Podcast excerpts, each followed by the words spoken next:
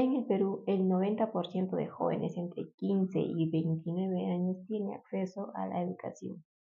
Mi nombre es Tania y bienvenidos a este segundo episodio de su podcast Denial Project, en donde hablaremos acerca de la educación en el Perú, específicamente la educación superior. Consejos para jóvenes.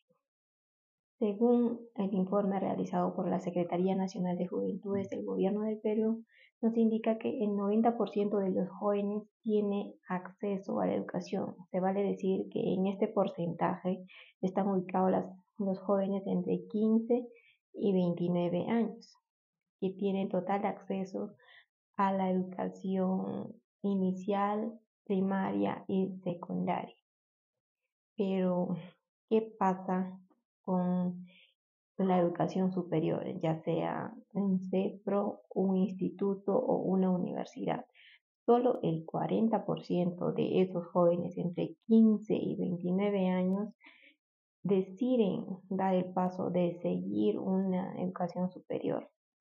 Valga la redundancia decir, se inscriben a institutos, a universidades, ya sea particular o nacional.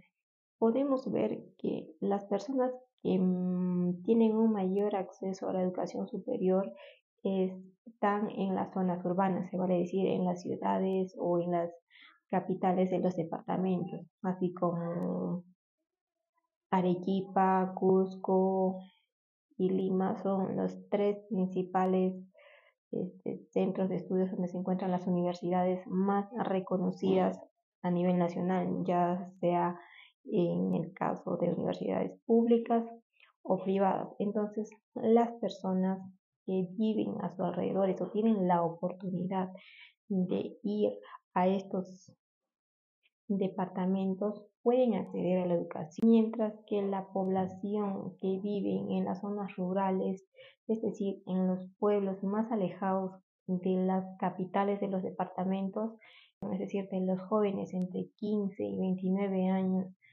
que viven en estos pueblitos o en, las zonas rurales, solo el 66% ha, ha culminado sus estudios ya sean de nivel primario o secundario.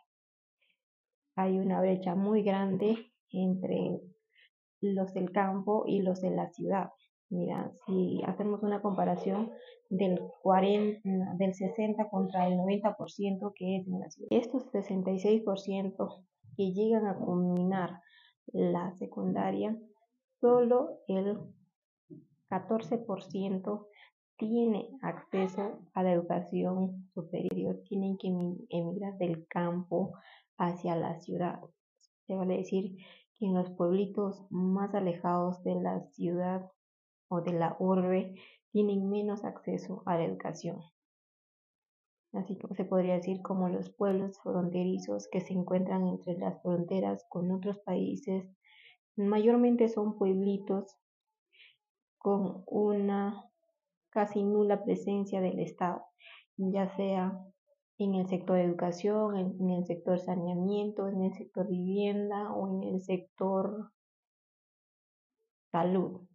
¿Por qué hablo tanto de la educación en el Perú o el acceso a la educación? Porque yo provengo, o sea, les voy a contar mi caso. Yo provengo de la ciudad de Alerta, que está a unas dos horas de la frontera con Brasil.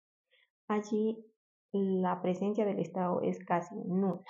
Son pueblitos que tienen más o menos entre mil habitantes y es poco, y es mucho decir eso. Para la época en la que yo vivía ahí, que hice la primaria y la secundaria, no llegábamos alrededor de los 300 alumnos. No, me equivoco, era menos porque éramos casi como 15 a 16 alumnos por grado. Solo teníamos una sección por cada grado, es decir, solo había seis salones, cinco salones para la secundaria y seis salones para la primaria. Entonces, allí no había ni instituto, ni centro, ni universidad. Por lo tanto, lo que mis padres hicieron fue mandarme a la ciudad, que es Puerto Maldonado. Allí la población era como algo de 100.000 a 150.000 habitantes en, en la urbe, que es Puerto Maldonado, capital la, del departamento de Madre de Dios. Para mí fue algo grande pasar de mil habitantes, que era mi pueblo, a irme a la ciudad, que eran como 100.000 habitantes. Pero teniendo en cuenta que Madre de Dios es uno de los departamentos más olvidados del Perú, por así decir, en el cual mm, llegan o hay muy poca presencia de parte del Estado en cuanto a las emergencias que se dan, ¿no? Como es la trata de personas o la minería ilegal o la tala ilegal de árboles, que son las actividades que sostienen la economía de Madre de Dios. El pueblito que yo venía, las personas o el círculo de la educación era ir al jardín, cursar la primaria, terminar la secundaria y luego buscar tu pareja, tener tus hijos y se volvía el ciclo. Mm, como no había institutos universidades. Entonces, la gente de escasos recursos tuvieron, o sea, como no tenían cómo migrar a la ciudad, entonces seguían con el ciclo de la educación. Y eran muy pocas realmente las personas que migraban hacia la ciudad. Y pues una de las barreras aquí fue que en el pueblito donde yo estudiaba, los profesores no eran tan capacitados que digamos. Sabe que aquí en el Perú las plazas para mm, docentes, normalmente la, las personas que acceden a ir a aquellos sitios más recónditos del país, ya sea en la costa, en la sierra o en la selva, son personas que están buscando, son jóvenes recién egresados de la carrera y que están buscando hacer prácticas o su primera su primer trabajo o para insertarse en el mercado laboral. Entonces, por lo cual ellos no tienen mucha experiencia ni capacitaciones en lo que es la comparación de las ciudades en donde las personas o los profesionales se van capacitando y capacitando y capacitando constantemente para poder acceder a una plaza de estudios, lo cual hace que el mercado en las urbes o en las ciudades sea muchísimo más exigente que en los pueblos o fuera de la ciudad, en los lugares recónditos. Y entonces lo que hacen los egresados o bachilleres de educación que recién están saliendo, lo que hacen es buscar plazas para tener experiencia, pero fuera de la ciudad, aún con su cerebro recién salido de la carrera y por lo tanto la educación o la enseñanza que le pueden brindar hacia esos jóvenes es pobre. Esto se ve reflejado, por ejemplo, en mi caso, cuando yo entré a la universidad, que estudié en Madre de Dios, y luego me fui hacia afuera, hacia la ciudad de Arequipa, en donde hice también parte de mis estudios universitarios. Entonces, la diferencia fue abismal en lo que era metodología y capacitación de los docentes, como también la presión que se siente al momento de estudiar, porque ya no eran cosas tan básicas de la carrera, sino que los, los trabajos de investigación aumentaron, al igual que los trabajos de investigación los, las exposiciones, los trabajos en grupos, las prácticas o los análisis en, aplicadas a casos reales con empresas que ya están en el mercado peruano. Entonces, esa parte como que a mí me chocó, ¿cierto? Porque yo en mi, en mi colegio o en mi pueblo era una de las más destacadas. Entonces, cuando emigré a la ciudad, estando en el colegio, se mantenía. O sea, había diferencia de ser la número uno, pasé a ser la número dos cuando emigré a la ciudad.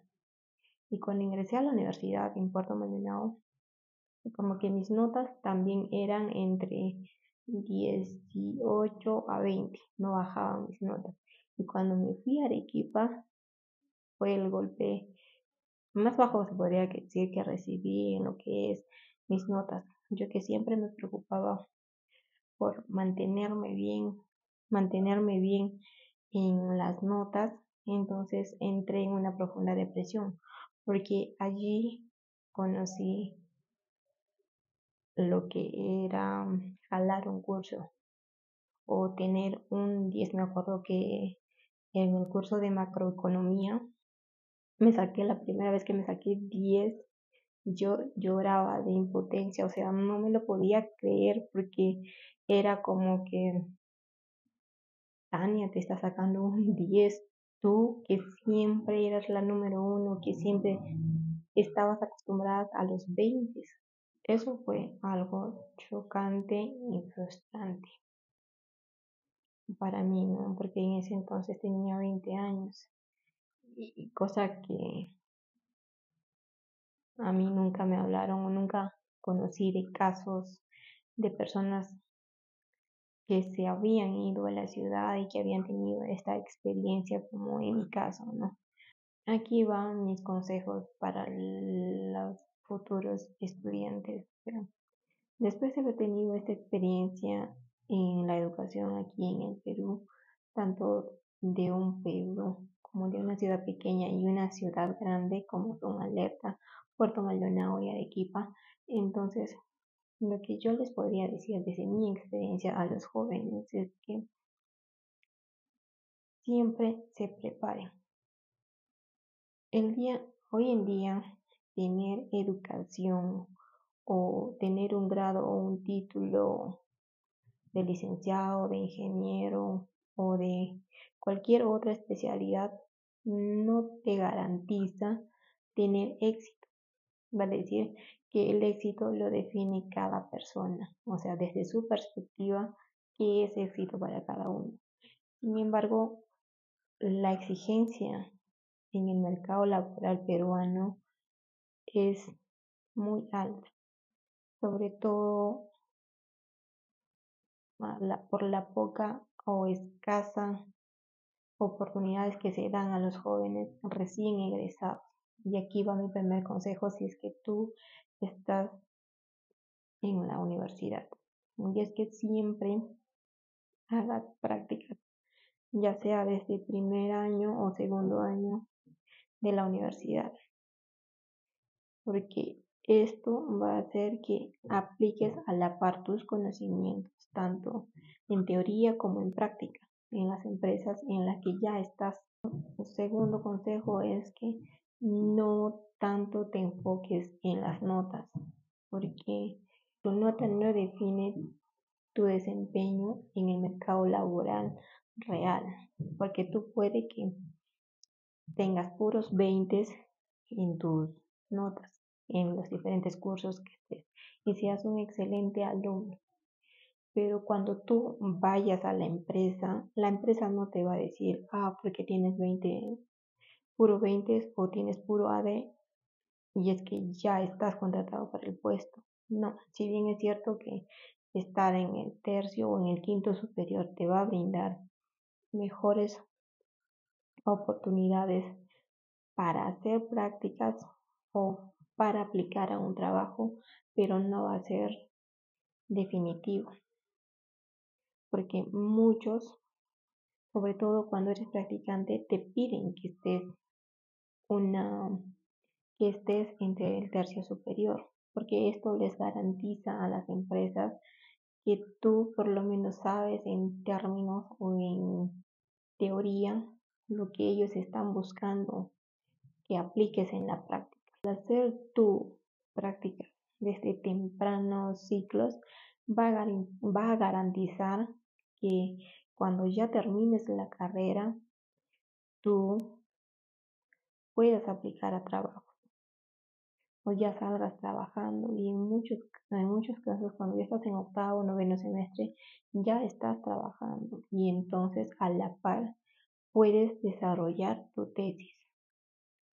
Porque las tesis te piden en que sean aplicadas en empresas reales, análisis sobre empresas reales o casos reales. Hagan prácticas en los primeros ciclos, que no se preocupen tanto por las notas, porque eso no define tu capacidad y desenvolvimiento en, un área específica. Como tercer punto es que siempre hagas alumnos, hagas amistades que de alguna u otra manera te van a abrir las puertas hacia las oportunidades. Claro, si es que tú sabes elegir bien a las personas con las que te rodeas, porque normalmente lo que hacen los jóvenes es armar su grupito porque muchos de ellos ya vienen desde el colegio. Es decir, que desde el colegio ya se juntan y dicen yo voy a estudiar administración y la otra compañerita también y el otro compañerito también. Y entonces lo que hacen es, como ya son tres del mismo colegio, entonces como postulan y ingresen a la universidad, entonces ellos pasan a ser su grupo, lo cual es un error, porque tienes que darte la oportunidad de conocer a nuevas personas de diferentes colegios, de diferentes departamentos, que te van a nutrir en base a sus experiencias y a su forma de filosofía de vida, van a acercar al mundo real. Y aparte que tú vas a aprender a cómo desenvolverte mejor y ver la vida universitaria desde otras perspectivas, no desde tu grupito de siempre. En muchos casos, cuando las personas deciden o apuestan por estudiar una carrera, ya sea técnica o profesional universitaria, migrar del campo a la ciudad es todo un reto. Les diría que no se dejen abrumar por la cantidad de gente que van a ver o por las cosas nuevas, ya sea por el lugar mismo que es gigante, porque quizás en tu pueblo no tenías parques, no tenías este moles o no tenías centros comerciales o muchos lugares en donde distraerte, como en mi caso, ¿no? A mí me pasó que para mí fue algo nuevo cuando emigré, especialmente a Arequipa. Que es una ciudad con más de un millón y medio de habitantes. Pero sobre todo, como yo me fui a los 20, entonces mis valores y mis principios no fue, o sea, ya estaban bien sólidos. Por lo tanto, fue un poquito difícil desarraigarme de lo que yo ya había aprendido. Entonces yo ya tenía una vida, o como mis valores estaban muy definidos, no me dejé tanto tambalear por las salidas o por las discotecas o por las miles de distracciones que puede haber en la ciudad, cosa que muchos jóvenes que vienen del campo especialmente a la ciudad te dejan abrumar por toda esta distracción. Y entonces lo que hacen es jalar los cursos o mm, juntarse con malas amistades los cuales hacen que no entreguen las tareas a tiempo o incluso jalen los cursos y pierdan un ciclo o un año y en muchos casos como ya es recurrente deciden desertar de la universidad. Entonces, yo te diría, mantente enfocado en lo que quieres, porque es fácil ingresar.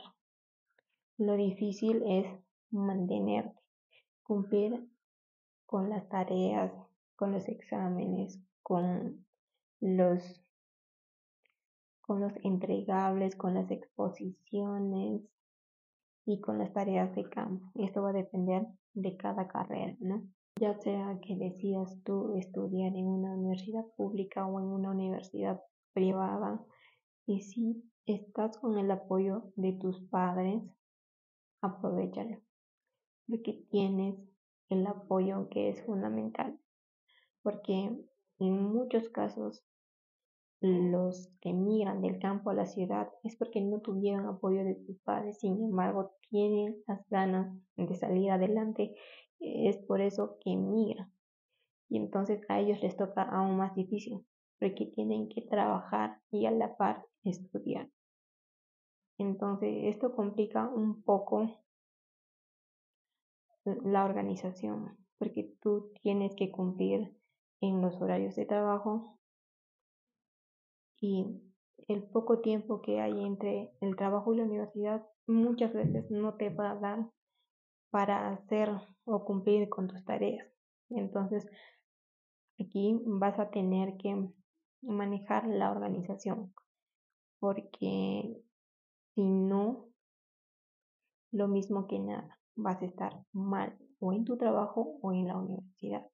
Cerrar esta brecha en la educación que existe en el Perú, tanto en las, en las zonas rurales como en las zonas urbanas de la ciudad, depende de todos los peruanos, o sea, de todas aquellas personas que ya tienen acceso a la educación y que con la experiencia que tienen deberíamos forjarnos en crear empresas y dar empleos y sobre todo oportunidades a otros jóvenes que también están en la misma situación que estamos que estuvimos nosotros alguna vez que es insertarse al mercado laboral a través de prácticas o a través de su primer trabajo, ¿cierto? Reducir esta brecha no es nuestra misión como seres humanos o como personas individuales, pero